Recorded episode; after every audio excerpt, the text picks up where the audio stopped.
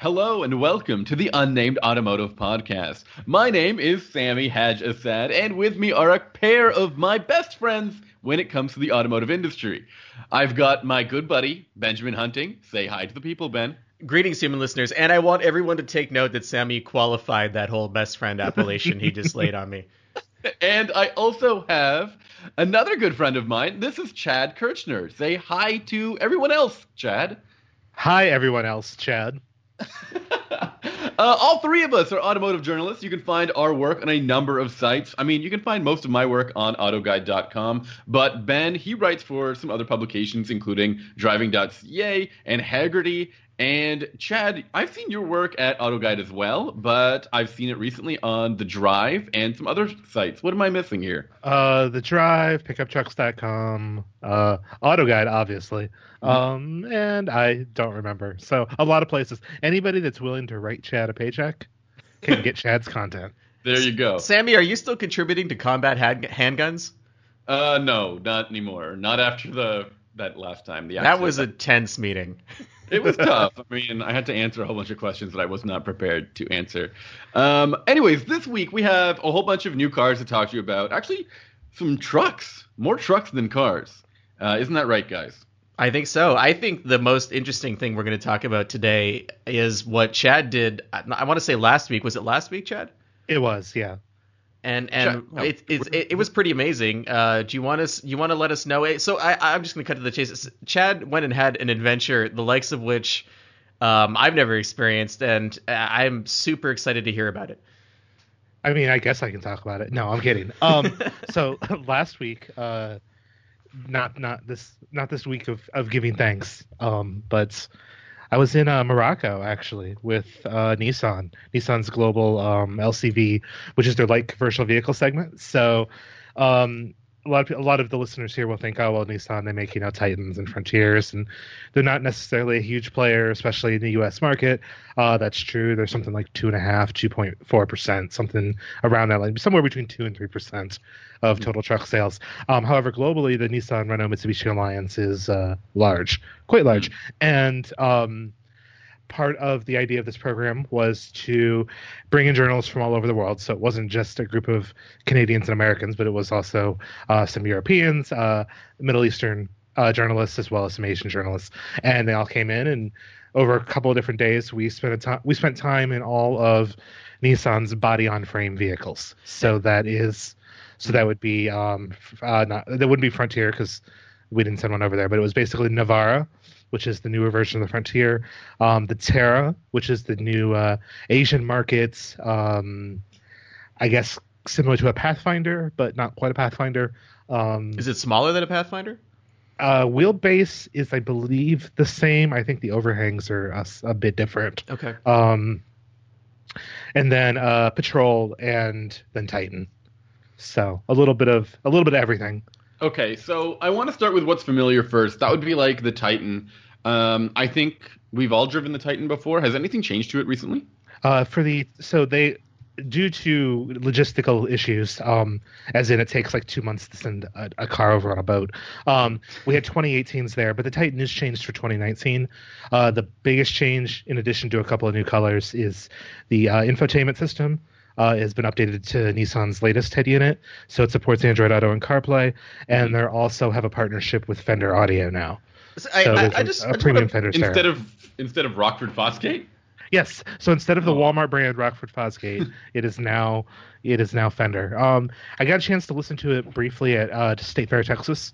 Um, I thought it sounded pretty good, but until you know, but until you kind of have your own music and really what you're familiar with listening to, you know, it's kind of hard to hard to say for sure. But I, I, just want to back things up to when you said it takes two months to to ship a truck across the ocean on a boat. I'd always pictured this event as being the kind of thing where you were loaded into the back of like a Hercules, and you were sitting in the truck and they opened the back door of the plane while you were over the over Morocco and they just mm-hmm. you parachuted out Fast right. and Furious style into the desert because I think what we're really glossing over here is you didn't just drive like in a Moroccan city you were out in the dunes with these trucks right like yeah. you were living so, the desert lifestyle we were living the desert the desert lifestyle so when you think Morocco I mean a lot of people will think of the city as um Casablanca for a lot of reasons uh, and Marrakesh to sort of two sort of big uh, cities.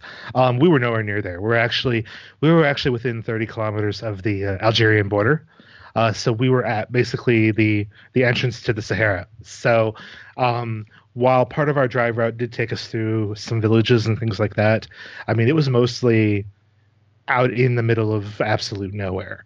Um, and part of that absolute nowhere was the sands of the Sahara. So uh, it was a really cool experience from that point. I mean, I've never been to Africa, so um, but unfortunately, we did not, you know, parachute out of planes or anything. It required a, it required just a simple um, CRJ 900 flight from from Madrid to to Errachidia, and that's it. But um, yeah, it took several it took several months and a lot of customs dealing with in order to get the vehicles uh, to the African continent. So especially okay. especially Titan because mm-hmm. they not only did they bring Titan along, but they brought along spare parts, and they also brought the um, uh, what is it? The not the Titan base camp. That's the truck. The they did a Armada um, concept off roader overlander thing. oh yeah, brought. yeah, yeah. Is that the and one that was towing the telescope? It, no, that was that's a little bit different. But okay. Um, but yeah, so apparently when you declare a vehicle, you have to declare all the modifications on it as well.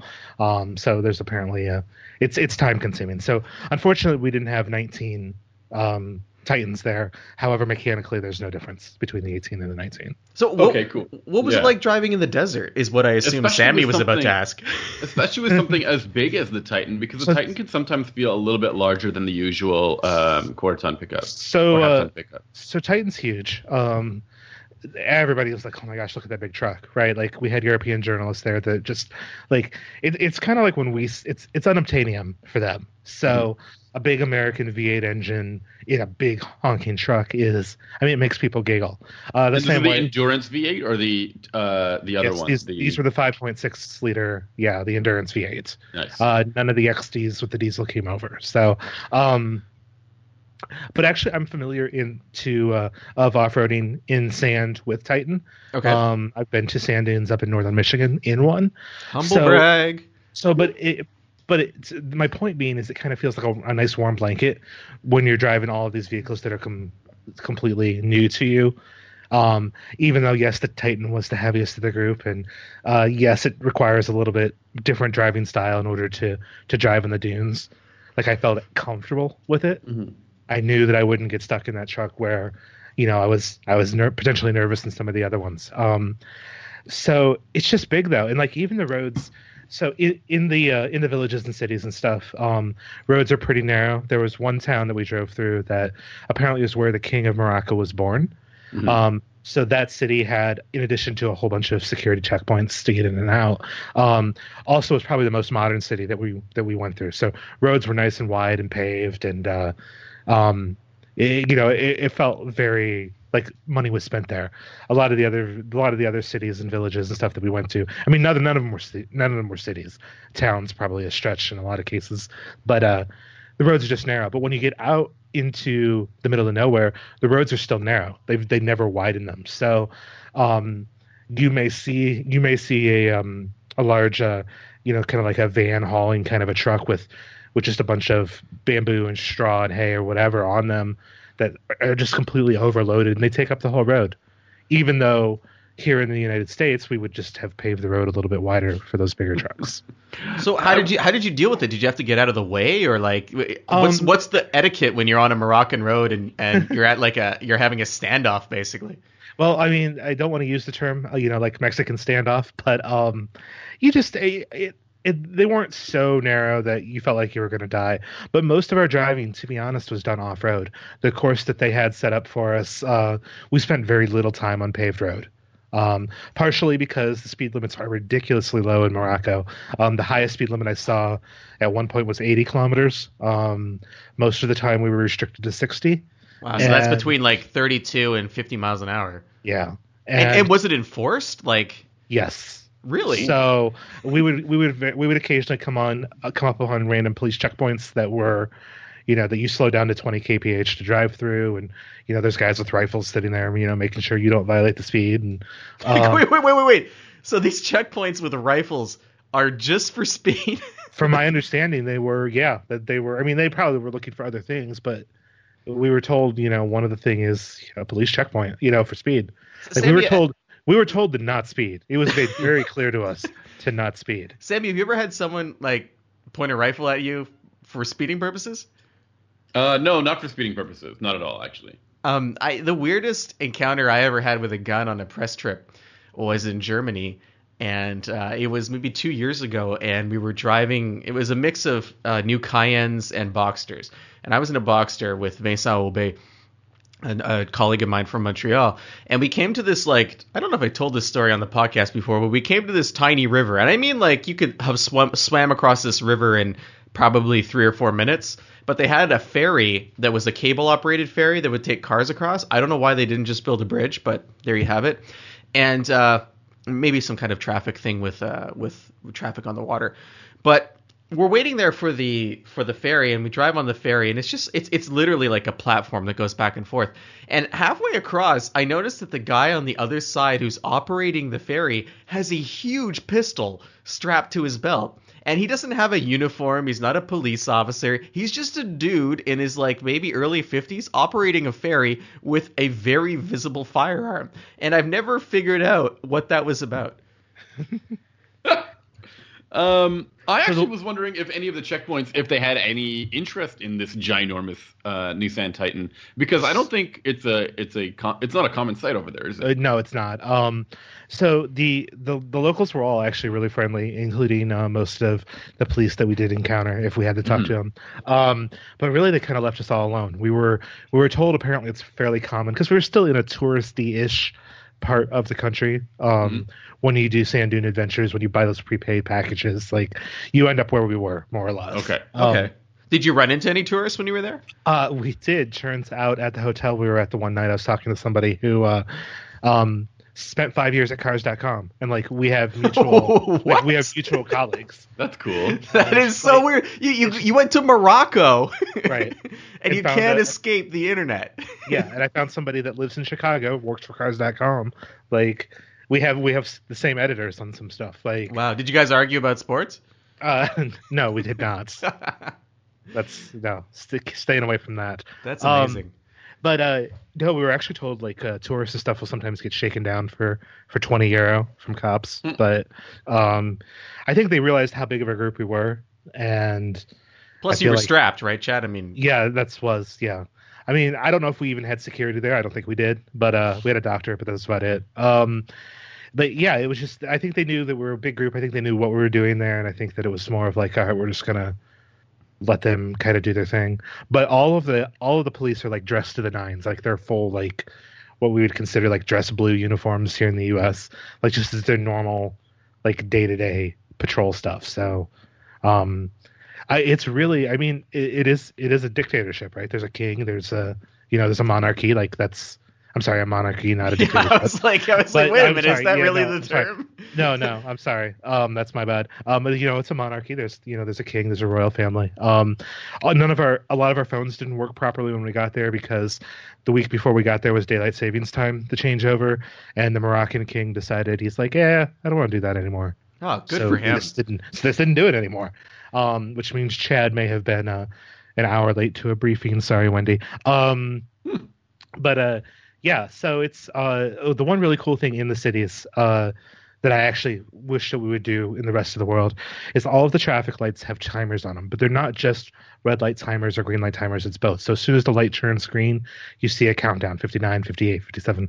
So, you know, uh, Audi's spending all this money on smart um, traffic light tech. And it's like, what if we just put a counter on the traffic light? Then you'll know when it turns green or when it turns red. And so it's like they've already got this problem licked in the third world.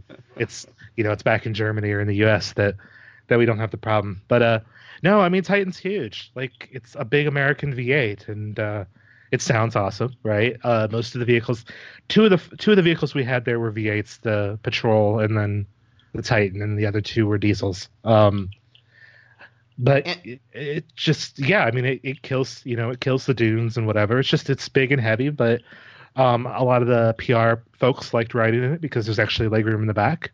So when you have to spend the whole day, you know, with journalists, like it's more comfortable back there than it is in the back of a any of the other vehicles. So. Especially bumping around off road, I can imagine. Like, did you did you did you have any problems off road? I don't mean pro- I don't mean like was it problematic, but like what was it like driving in the dunes? You said a lot of the driving is off road. How mm-hmm. did these things? How did the non Titans deal with with all that sand? And, so, and, were there any specific challenges associated with that type of desert driving that maybe you hadn't run into before? So we had run into, I mean, so we used all sorts of different terrain types, um, including a water crossing, which definitely wasn't supposed to be a water crossing and wasn't a water crossing when they came through in their uh, their sighted tour.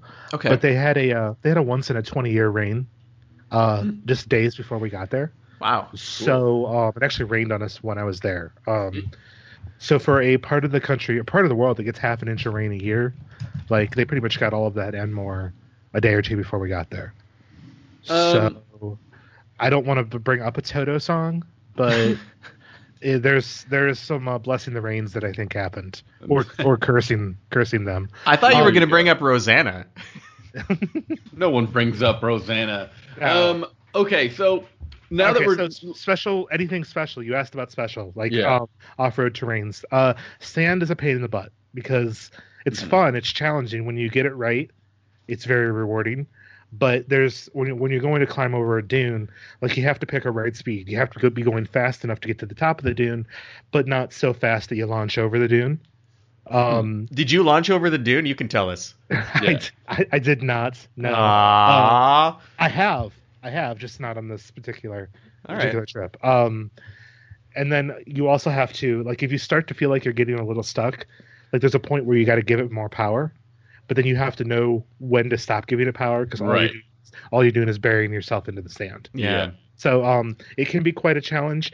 Uh, a couple of the a couple of the V8s had perhaps a minor issue that we're waiting to hear back from engineering about. So I don't want to go into a lot of detail just because I don't have specifics. Um, but they didn't necessarily like having power consistently in okay. the sand. Um, I didn't have an issue, but there was a at least one patrol that maybe had a little bit harder of a time. But um, then the diesels, like the, the Terra and the uh, the Navara, are they're super light, especially compared to uh, to Titan. Yeah. So um, the Navara. I mean, anything on this planet, like a battleship, is lighter than a Titan.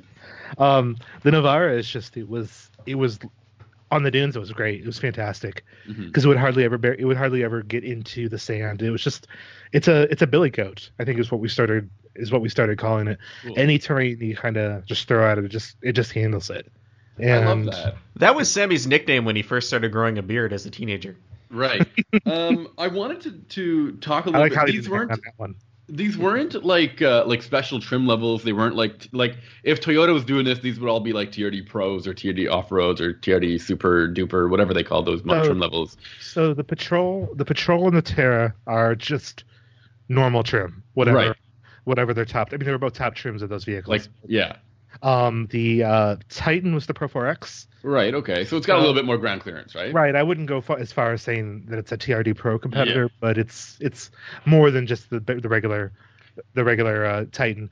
But the Pro 4X has the locking rear the locking rear diff. So oh, okay. I think that's that's part of that. With that, the Patrol the Patrol had the locking rear end, um, mm-hmm. and then uh, so did the Terra because the Terra is built on the Navara platform, so it's got all of the Navara underpinnings. And then um, the only one that was like special was the Navara. The Navara was the uh, the N Guard trim, which is their higher level trim.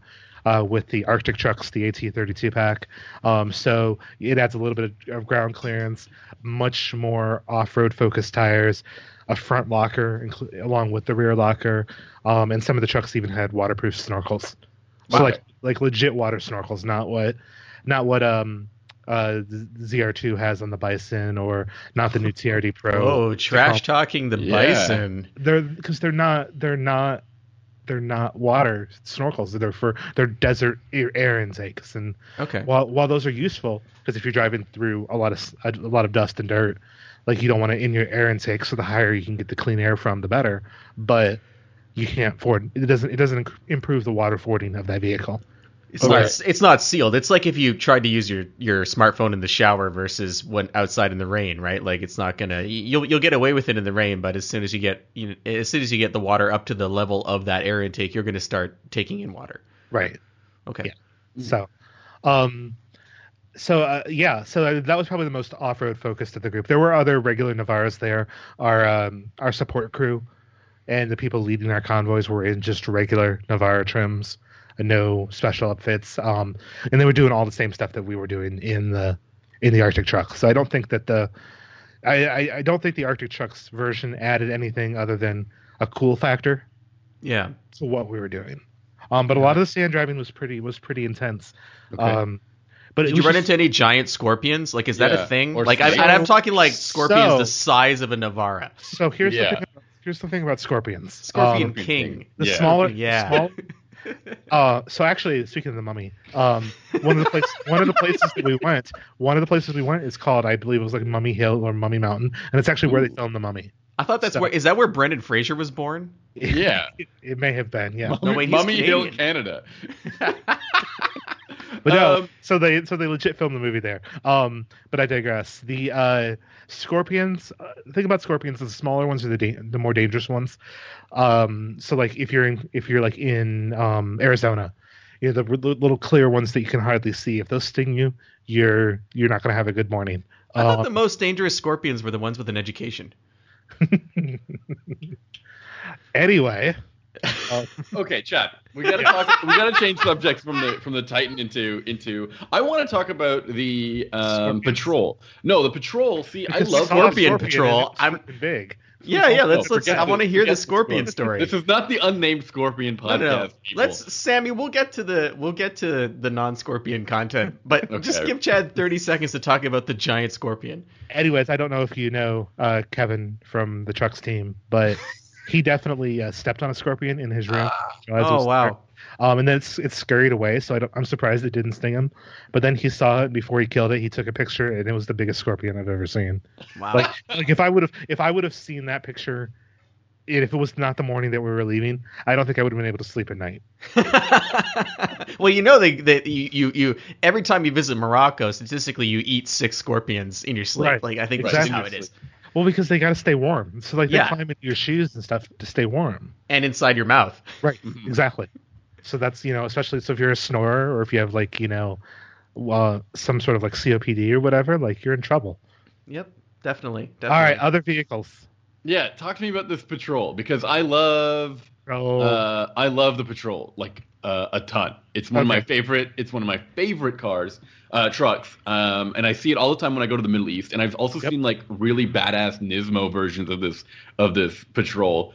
And the patrol has a lot in common with the Armada, which is what we get in in North America. But it, the the model we get is lacking all of the wicked substance that the model you probably drove has. Yeah. So um, the one we get here is is watered down. There's uh extremely watered down. Yeah, I think the suspension's different. We don't get the locking rear end. Um, the patrol that we had, um, it had Dubai license plates on it. Um, all of the script on like the mirrors and stuff was written in Arabic. Like it came from the Middle East market. Um, when it was shipped here, uh, it's awesome, right? Like it's it's all of the it's luxury. Unstoppable. It's it, like it, one of the coolest.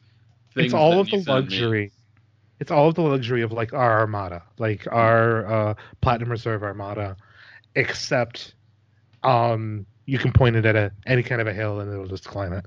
So the Armada, as I understand, has both locking and uh, front and front and rear locking differentials. It has uh, sway bar disconnects, um, and it has a hydraulic body motion control suspension system. And we don't get any of that, and that's probably what helps this vehicle feel so. I, I would imagine. Is it confident on the sand? Is it confident in the off-roading situations? Is it? It's got to be one of the one of the decent models up there. Yeah, it was. I mean, it's still heavy. Um, yeah. all that, a, all that technology. Know, yeah, it has a big it has a big V8 in it. Mm-hmm. Um, when it comes to all the off road tech and toys, like there's just a or like basically a rotary knob in there that you select like, hey, I want auto or I want four high or I want four low. So maybe it doesn't give you as much granular control over what systems you're using and what systems you're not. But I, I mean, we didn't have any issue. I mean, we technically didn't have any issues with it. Um, it just did, you know, and it's comfortable.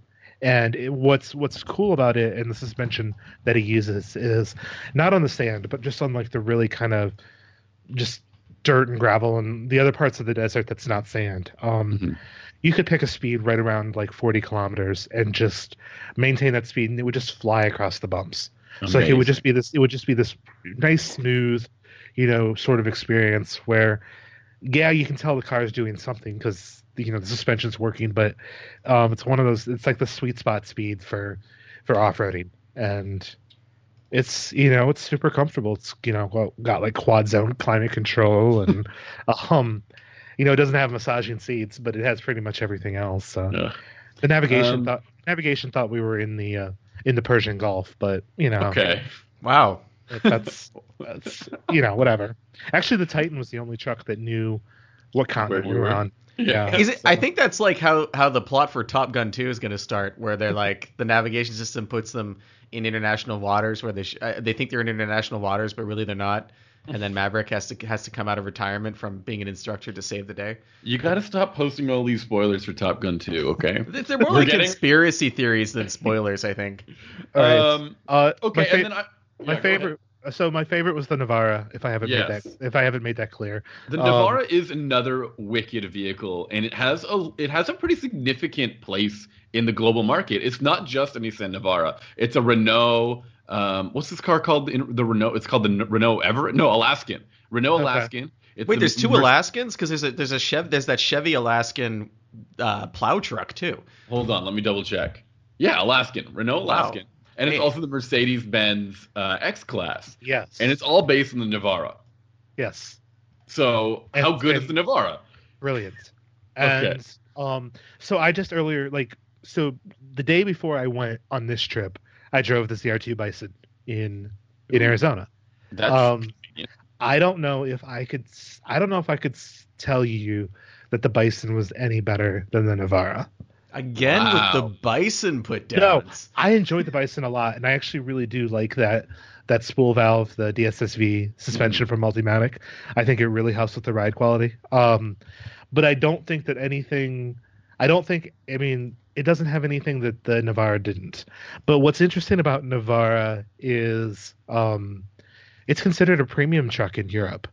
So like we we look at the Frontier here as you know the bargain truck, the the 19990 it starts at kind of a deal. Um, that's that's not that's that's Hilux and uh, um, Ranger in Europe. So the Navaras that we were in were almost fifty thousand euro. And wow, um, that's a lot of money to pay for for a, a, a, small truck. Yeah. Um, well, small asterisk, right? But. Yeah, I mean it's the biggest truck that you can buy there. It's the you know those metric ton trucks, but uh, so it, and it had you know what what a lot of the European journalists viewed as luxury features, um, you know dual zone climate control and advanced sat nav, um, LED headlights, like all of these sorts of uh, just a lot of features and stuff that we just don't have on the American Frontier. But um, you know I I think the ZR2 comparison is an apt one because I would argue that both trucks are just as capable. Um, the ride quality benefits you get from the ZR2 suspension, you get a different way with the um, the Navara because okay. it has that five coil rear suspension. So instead of you know instead of the leaf springs, it's this, it's a coil suspension, so it rides nicer. Um, both have the underplate, you know, skid pad, skid pad or skid plate protections and all of that stuff. Um, I would say the Calibrata is a bit more modern in certain aspects, uh, the navigation system and things like that. But you give me a hill, and I, I both are going to climb them pretty well. And um, if we had the Navara here in the U.S., I think, I think it would be, I I think it would be an interesting argument to have because we're not getting a Ranger Raptor, right? So the most capable midsize truck right now is ZR2. Well, isn't you know, and we've talked about this in the podcast before. Isn't the Ranger Raptor diesel only? Uh, it is. In... It is now correct. Yes. Okay. So that's why we're not getting it. Well, we're not getting it because the uh, frames don't match up. So while it's the same platform, um, there are certain uh, hard points that don't match up. Okay. Um, so huh, they could they can't they can't physically build it. Um, wow. I, I don't know. I wrote about that back in March. Nobody apparently read it because people were just like shocked. People were just shocked a couple of weeks ago. They're like, "Oh, we're not going to get Ranger Raptor." Yeah, not in this generation. It's yeah. impossible. Okay, then um, let's let's get back to this Navara. I've got a really stupid question to ask. Yes. There are um, no stupid questions. No, Sammy. this is really dumb. Only the stupid Navara, scorpions. The Navara and the Frontier are separate products. Should they be? Um, hey now. I mean, like no, but honestly, why do they have these two different vehicles? And from what I understand, the Navara and, and your impression of the Navara is is positive, and I've heard very positive impressions of Navara from other journalists as well. They like it a lot. Now, the Frontier is a different truck. It's a very uh, what's the best word for it? Economical truck. It is. It's the, it's the elder statesman of the of its segment. Um, yes. But here's the thing, like so, Frontier. Frontier was Navara at one point. Mm-hmm. Um, just that the Navara moved forward, and in and the Frontier was left behind, and it's still well, yeah. Well, so like Frontier so, is kind of like a Navara that kept its tail. Yeah, but but the reason, I mean, part of the reason is, look, we don't view Frontier as a premium truck offering here. Okay, it's a premium truck offering there, so they have more motivation to update the truck in Europe because otherwise people aren't going to buy it they're selling between seven and nine thousand frontiers a month in this country.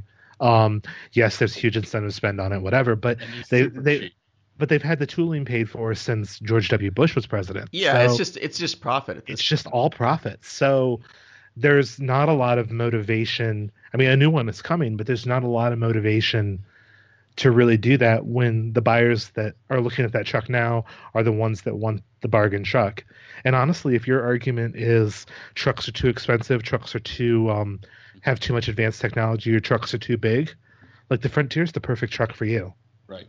Um, it's true. Or you could, you know, buy a Ranger from like well, 2006 or something. sure, but, but we look through the. I, honestly, um, we look at the Ranger through rose-colored glasses because the Ranger really wasn't that good. Well, I don't know. I mean, I, uh, I like the one I I owned one a couple was, of years ago, and I, I, I, it was fine for my purposes. But if, I mean, if you really want a very basic truck, I mean, that's the definition of very basic truck. Right, I mean, but is that the but is that does a good job because it's a it's a very cheap uh, truck body with a very decent V6 engine. If yeah, it's also a lot bigger than the Ranger. Right, and it's also has a warranty. Which, if you're look if you're looking to buy, but if you're looking to buy at the sort of newest Ranger level, you can find. Well, no, if you're looking at the entry level of anything, odds oh. are money. Odds are money matters, right? I mean, yeah, money matters to everybody. So, you know, a, a, new truck with a warranty compared to uh, an older truck without one, I can see why people would want the warranty. And then, and then let's go from the the Navara and talk about this Terra. Now, I haven't the heard Terra. much I haven't heard much about the Terra because I think it's a fairly new product. Uh, it is. I think it came out this yeah, year, right? Yeah, it's brand new. Um, I'm looking forward to the point where either Nissan kills it or changes the name on it so that I can call it the Nissan X Terra. Right. Um, Zing. Because I want to claim that and I want to get that in publicly beforehand that I'm writing that article that says X Terra on it. um, it's uh you know it's a Pathfinder. I mean it, it really is fair to compare it I think to a Pathfinder except it's it has not an, an out it's not a former Nissan Xterra. Uh no. It's not a replacement for that. It's a replacement for the Pathfinder. So it's, it's a, well no it's a it's an Asian market like whatever. I don't know what it's replacing there, but okay. I'm using the Pathfinder reference to kind of give you an idea of what size and a vehicle we're sort of dealing with. So it's kind of big. Uh, it's bigger. Um, don't be don't be modest, Chad. You can tell us how no, big it is. I mean, I thought it was kind of small, but you know, I'm used to big yeah. American SUVs. Um, but it's a it's a three row. Uh, I believe it was a three row, if I'm not mistaken, um, with a really cramped third row. Uh, it has uh, because it's Asian market. It has the uh, stadium seating in it, so the middle row sits higher up than the than the front. Mm-hmm. You know, it's like you're at a movie theater or whatever. Um, Does because... that mean that people in the front two seats never stop talking? well, I mean, yeah, probably, right? Uh, so it's I, it's never going to go to Europe. It's never going to go to the United States. Um, they're very clear on that. Uh, That's another it's, interesting it's, decision. They've got the they've got product. It feels really. In, it feels really any lineup. It does. Yeah, but it, it's yeah, like where was it? Where's it built, and like how much does it cost to ship built in it? China, and... right? China and Thailand. There's there's two assembly plants there. Um, it feels because really there's so many of these like off-road, rugged, inspired trucks coming or SUVs coming along. We've got the Blazer, we've got the new Bronco. Whoa, whoa, whoa, whoa! Back up, back up the Blazer there, my friend, because there is nothing rugged about that truck. It's a rugged nameplate. Uh, you know, I I want to I want to say we're talking about why aren't they bringing the Terra? I think they might be trying to avoid what happened when they brought the the EcoSport or EcoSport uh, right. to North America, and everyone just panned it for being so far behind the, the, standard for the segment. But this is a 2018 vehicle. It's a brand new vehicle. The the EcoSport was old when they decided to bring it over here. Like it was insane. The um the Terra, while it was extremely capable off road, um, it felt kind of cheap. The NVH was not near as, as good as the other three vehicles there. Um, it's definitely built for a price and it's built built for a particular target market, and uh, I didn't really care for it that much. Um, and and and I don't like to spread rumors, but I've heard the Terra is haunted. I mean, it might be. Um, you know, I rugged, you know, rugged nameplates and everything like that. I, it, I mean, part of this program was, I think, to show, to show us, you know, what globally they can do as a brand. Um, and I just I think there's a lot of I think that we can get a lot from Navara and and putting that into the context of what the next frontier will be. Um, mm-hmm. But I, I think mean? I, I, well I, I mean the next frontier pickup, Sammy. Yes, I. not, not the final, not what the final frontier. What is it in the Navara that you want to see in this upcoming um, frontier? or what what the build quality or the design or or what focuses do you see that they they'll be going after here? I would love to see a higher trim Navara Frontier, whatever, similar to what we drove, um, except maybe except with the latest the latest tech, so the the newest infotainment, the um, ProPilot Assist for the you know the level two ADAS. Um, I mean, they've pretty much they haven't quite said all that's coming, but I mean, it's it's obvious that that's going to be coming. Um, I would like to see an off-road a ZR2 kind of focused version. Whether it's a they can't they can't use the name Arctic Trucks here because nobody knows what it is. Um, but they do currently have a deal with Icon. Um, oh wow! And because you can buy you can buy a front or not a Frontier, you can buy a, a Titan right now with a three inch Icon lift from the factory. Um, and it's all warranted and everything with your new truck. So they've already kind of got a relationship in place for that. I'd love to see kind of an icon, you know, slightly modified one for the top end. Yeah, that's a fascinating partnership. Just even thinking about like what that means for Icon. Yeah. Um, so it'd be cool to see them exploit that. Uh, and I think Icon's a name that a lot of North Americans understand. Um, at least people in the that would be interested in the off-road credentials of the truck. Is that uh, nameplate rugged enough for you, Sammy? Icon? Uh, yeah, it's getting there. All right. Um, but then I would also like to see, like, I'm really curious on how big the new truck's going to get. Um, because this Frontier, this this Navara, didn't feel much bigger than the current Frontier. I would have to look at the actual. And do you like that? So do you think that size is right? Um, I think that's I think that's appealing because the other its competitors, the Tacoma and the Colorado, are are are bigger. Are bigger. Yeah, they're bigger yeah. trucks. Um, I, I think that I. The problem is those mid-sized trucks are now the size of full size full size trucks of not too long ago. Mm-hmm. Yeah. And I think part of the appeal of a mid-sized truck is to be able to park it in a garage. And if the truck becomes too big to park in a garage, then you lose sales. um, because I don't think because in a lot of ways mid-sized trucks don't make sense in the U.S. You can buy a full-size truck for not that much more money, or the same money, or depending on incentives, sometimes cheaper. So why is there a couple hundred thousand people a year gravitating towards mid-sized trucks. Well, they are easier to park in a city if you live in an urban environment, and and that's actually something. You know, it's it's kind of a good segue for what I wanted to talk about next because I, I spent a week with the uh, F-150 diesel from Ford, and one of my primary complaints about that truck was I had a lot of trouble parking it. And I grew up, I I have owned maybe seven or eight F-150s in my life, and maybe the first four or five vehicles I owned were were F-150s, but they were from the 80s and the early 90s, and I, I was living in a city and I had never had any issues with them. And now all of a sudden, you know, 20 years later, we're we're in a situation where the, the same segment is a real difficult thing to handle in an urban environment. Uh, which motor did you have in this uh, F-150? Because the F-150 well, the, the diesel many... the diesel has a diesel engine. Oh, my mistake. Sorry, I didn't hear you. This is I, I was expecting you to say Power Stroke, but uh, I didn't hear I don't, that. I, I'm not as much of a of a of a brand aware person as you are, Sammy. I know for you it's all about Eco Diesel, Power Stroke, Blazer, Terra, X Terra. um, Power Rangers, Voltron. And what but, uh, uh, what was the output of this uh, diesel engine in the diesel?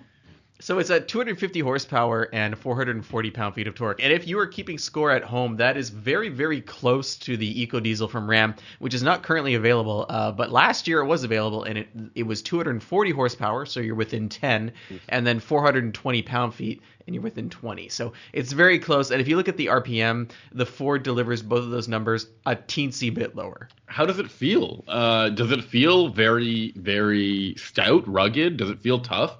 Or it's kind of feel... like the it kind of feels like the warm apple pie of diesel engines. Uh. Um, it's it's not really something you know how when you drive a heavy duty truck and has a diesel and you really feel like the clattering and the mm-hmm. you really feel like you have a lot going on under the hood the the the this half ton diesel from Ford it's it's a much stealthier experience it's not nearly as in your face it's it, the power is not amazing um, from a driving perspective. Like you're not really leaping off the line. Yes, there's a lot of torque, but it's not the kind of torque that that spins your tires. It's the kind of torque that is essentially it's not that kind of uh, torque people no it's it's it's it'll it, it keeps you smooth around town it has 10 speed automatic transmission like pretty okay. much every F one fifty these days. Mm-hmm. So um, it's a very very smooth vehicle to drive. But there's one thing that's weird about this, and I think Chad can can speak to this because I know he's driven this vehicle too. Is if you look at the tow rating of the diesel from Ford, it's actually not the best tow rating in the F one fifty lineup.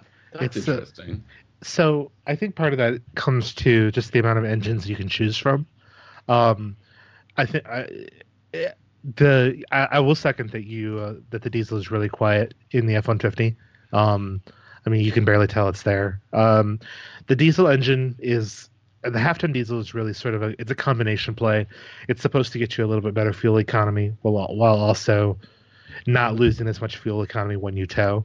So if you're somebody if you're somebody that tows a lot but maybe doesn't need a doesn't need a heavy duty truck, um, that's sort of what. Then this, you get a Titan XD, don't you? Well, uh, if you know, well, some people do, sure. Um, but sales figures are a majority go for you know a half ton diesel like like the F one fifty or the Ram when it when they still offered it, which they barely offered it last year either because the EPA had a had a major problem with them. So yeah. yeah, I think I, I think if you want to max out the 11,400 pound tow rating on the diesel, you have to get the two wheel drive regular cab XL. That's right. the so version. minimal minimizing weight, right? Yeah. Yeah. Well, gross the gross vehicle weight rating, right? right. Like that's that's the big thing. So well, it's it's not it's not like with a with a heavy duty truck where you're picking the diesel to tow. It's it's it's it's like Chad said. It's a more nuanced kind of approach to the market. But you know, um, fuel economy is something that Ford has really been pushing because they say they're getting 30, I believe it's 30 miles per gallon on the highway. That's the advertised.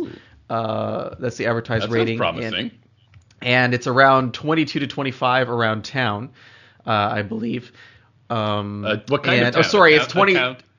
It's 20 to 22 around okay. town. Like like uh, whose town? Like a town like your town or what our town. town. Okay. It's, it's, like our town.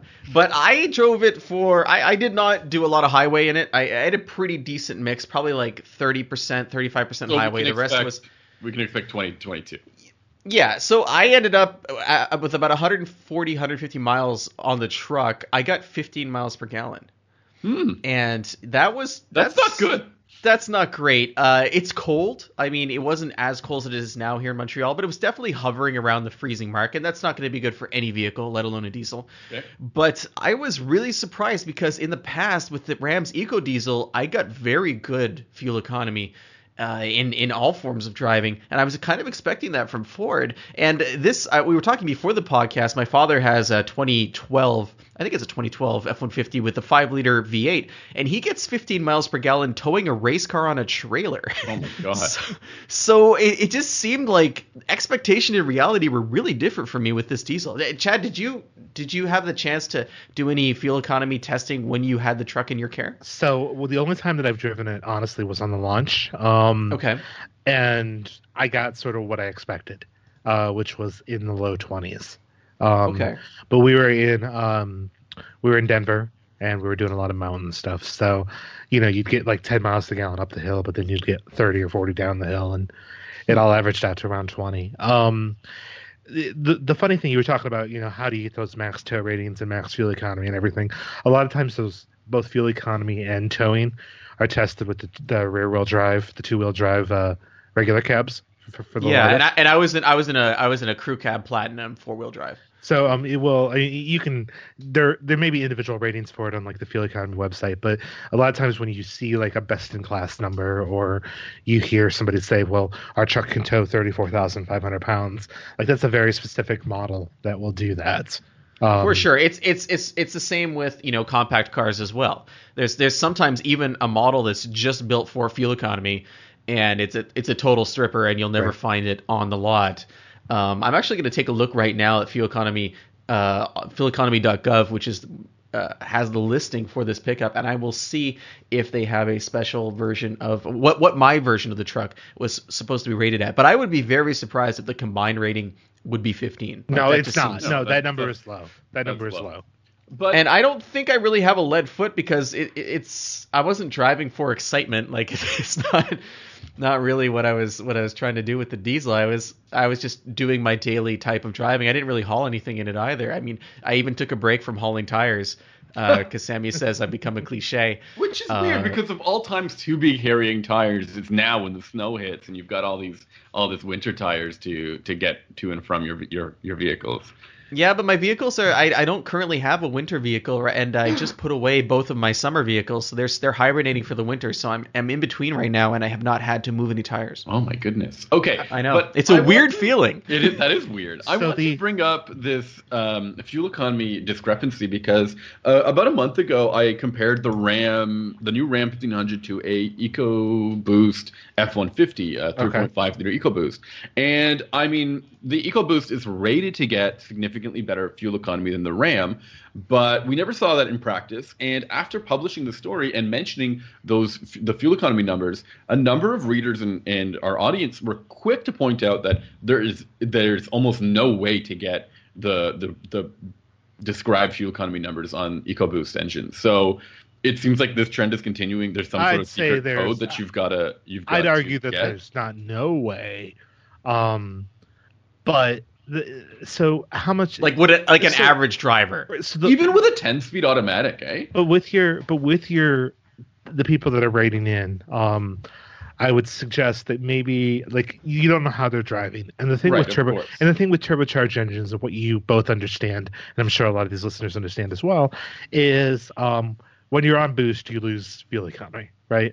Mm-hmm. But also yeah. boost is fun, so if you if you start to get used to the torque of you know the torque or power of kind of putting your foot in it a little bit more than what you normally do, your fuel economy does suffer. Now I've driven a two seven when the two seven first came out, so that would have been still with I think the six speed auto, um, and I was able to get right around 23, 24 for the week, but that was I mean that was work. Like you had to really make sure you're not really putting your foot into it, and I think the way people normally drive I I think they use more boosts than they think they are, mm-hmm. and I think that's where the number starts to drop off some.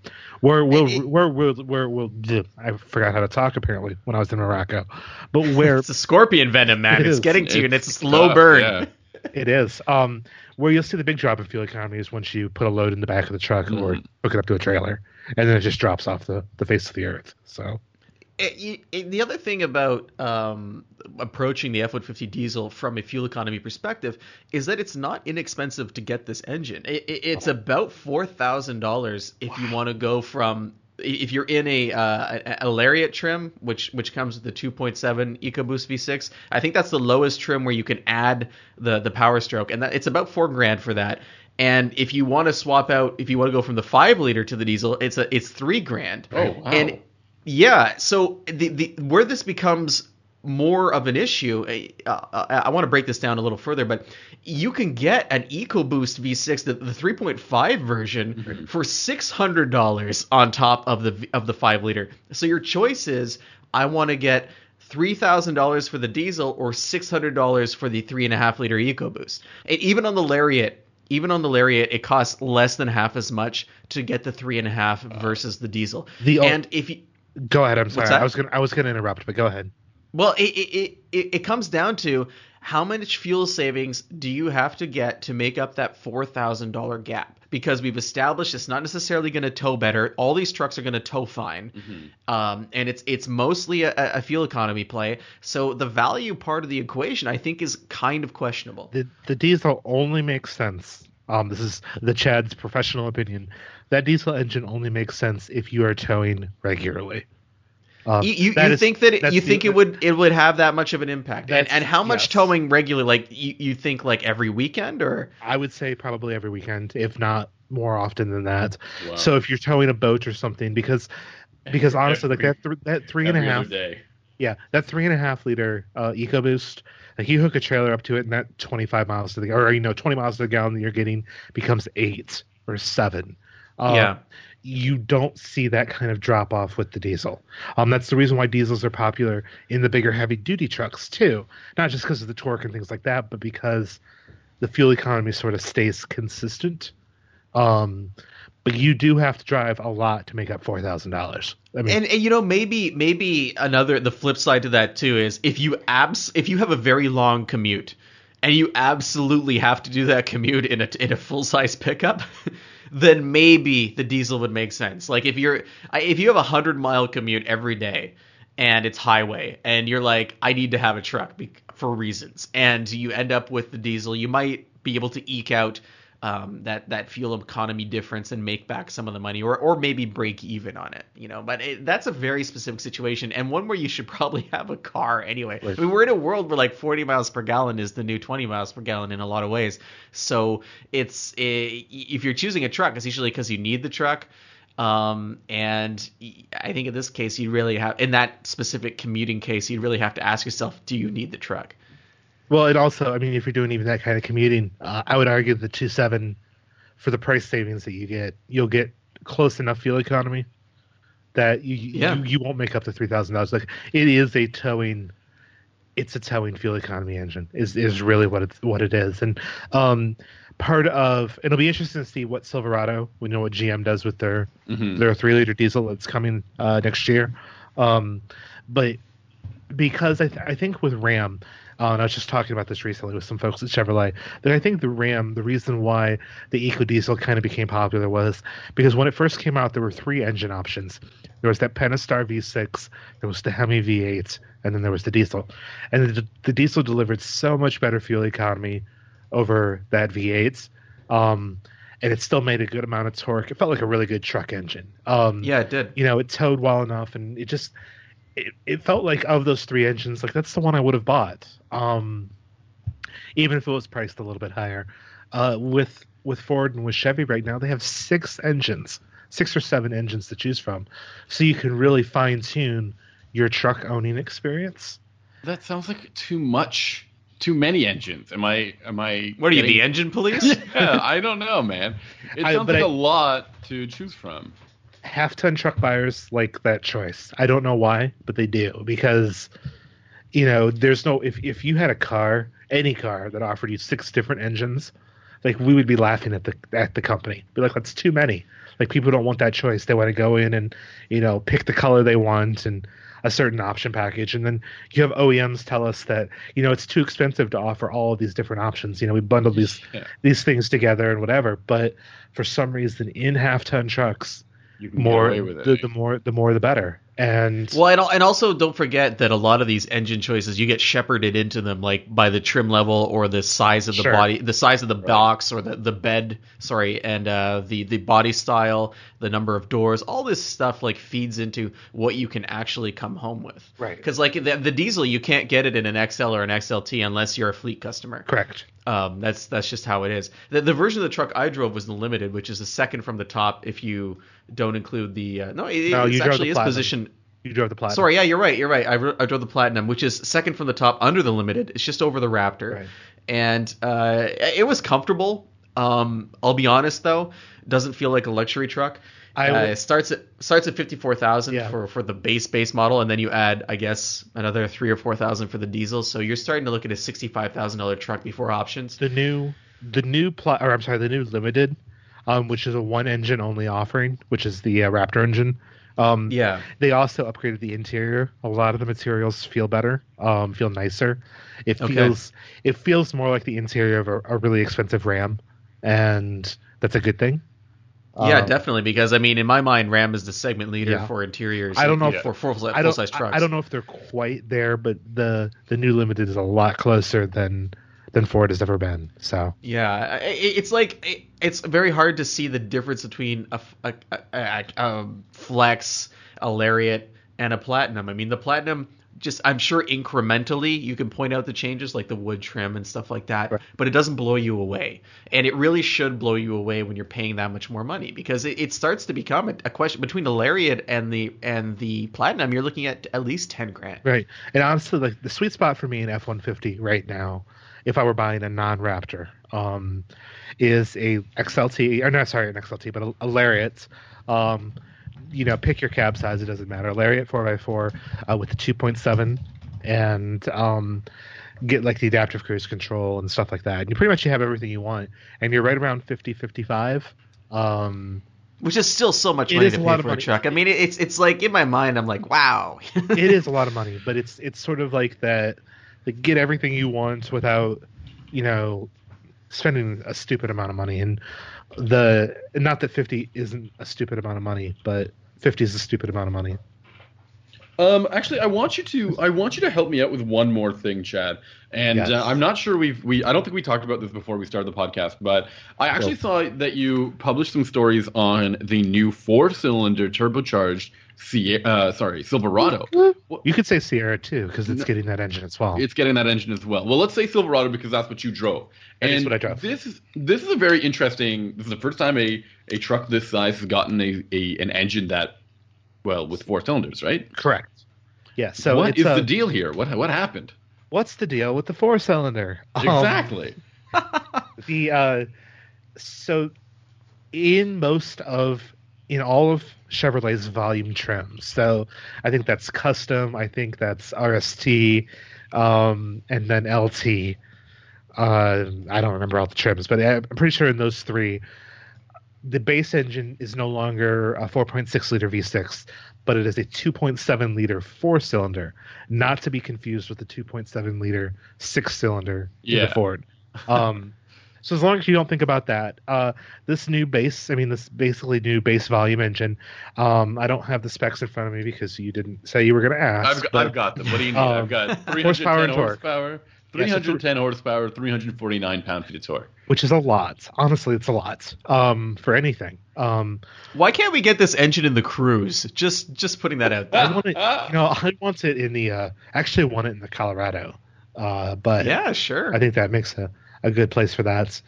Um, it's it's actually really good. Um, it, it, uses something called, and I didn't want to get too technical in the Auto Guide article, just because.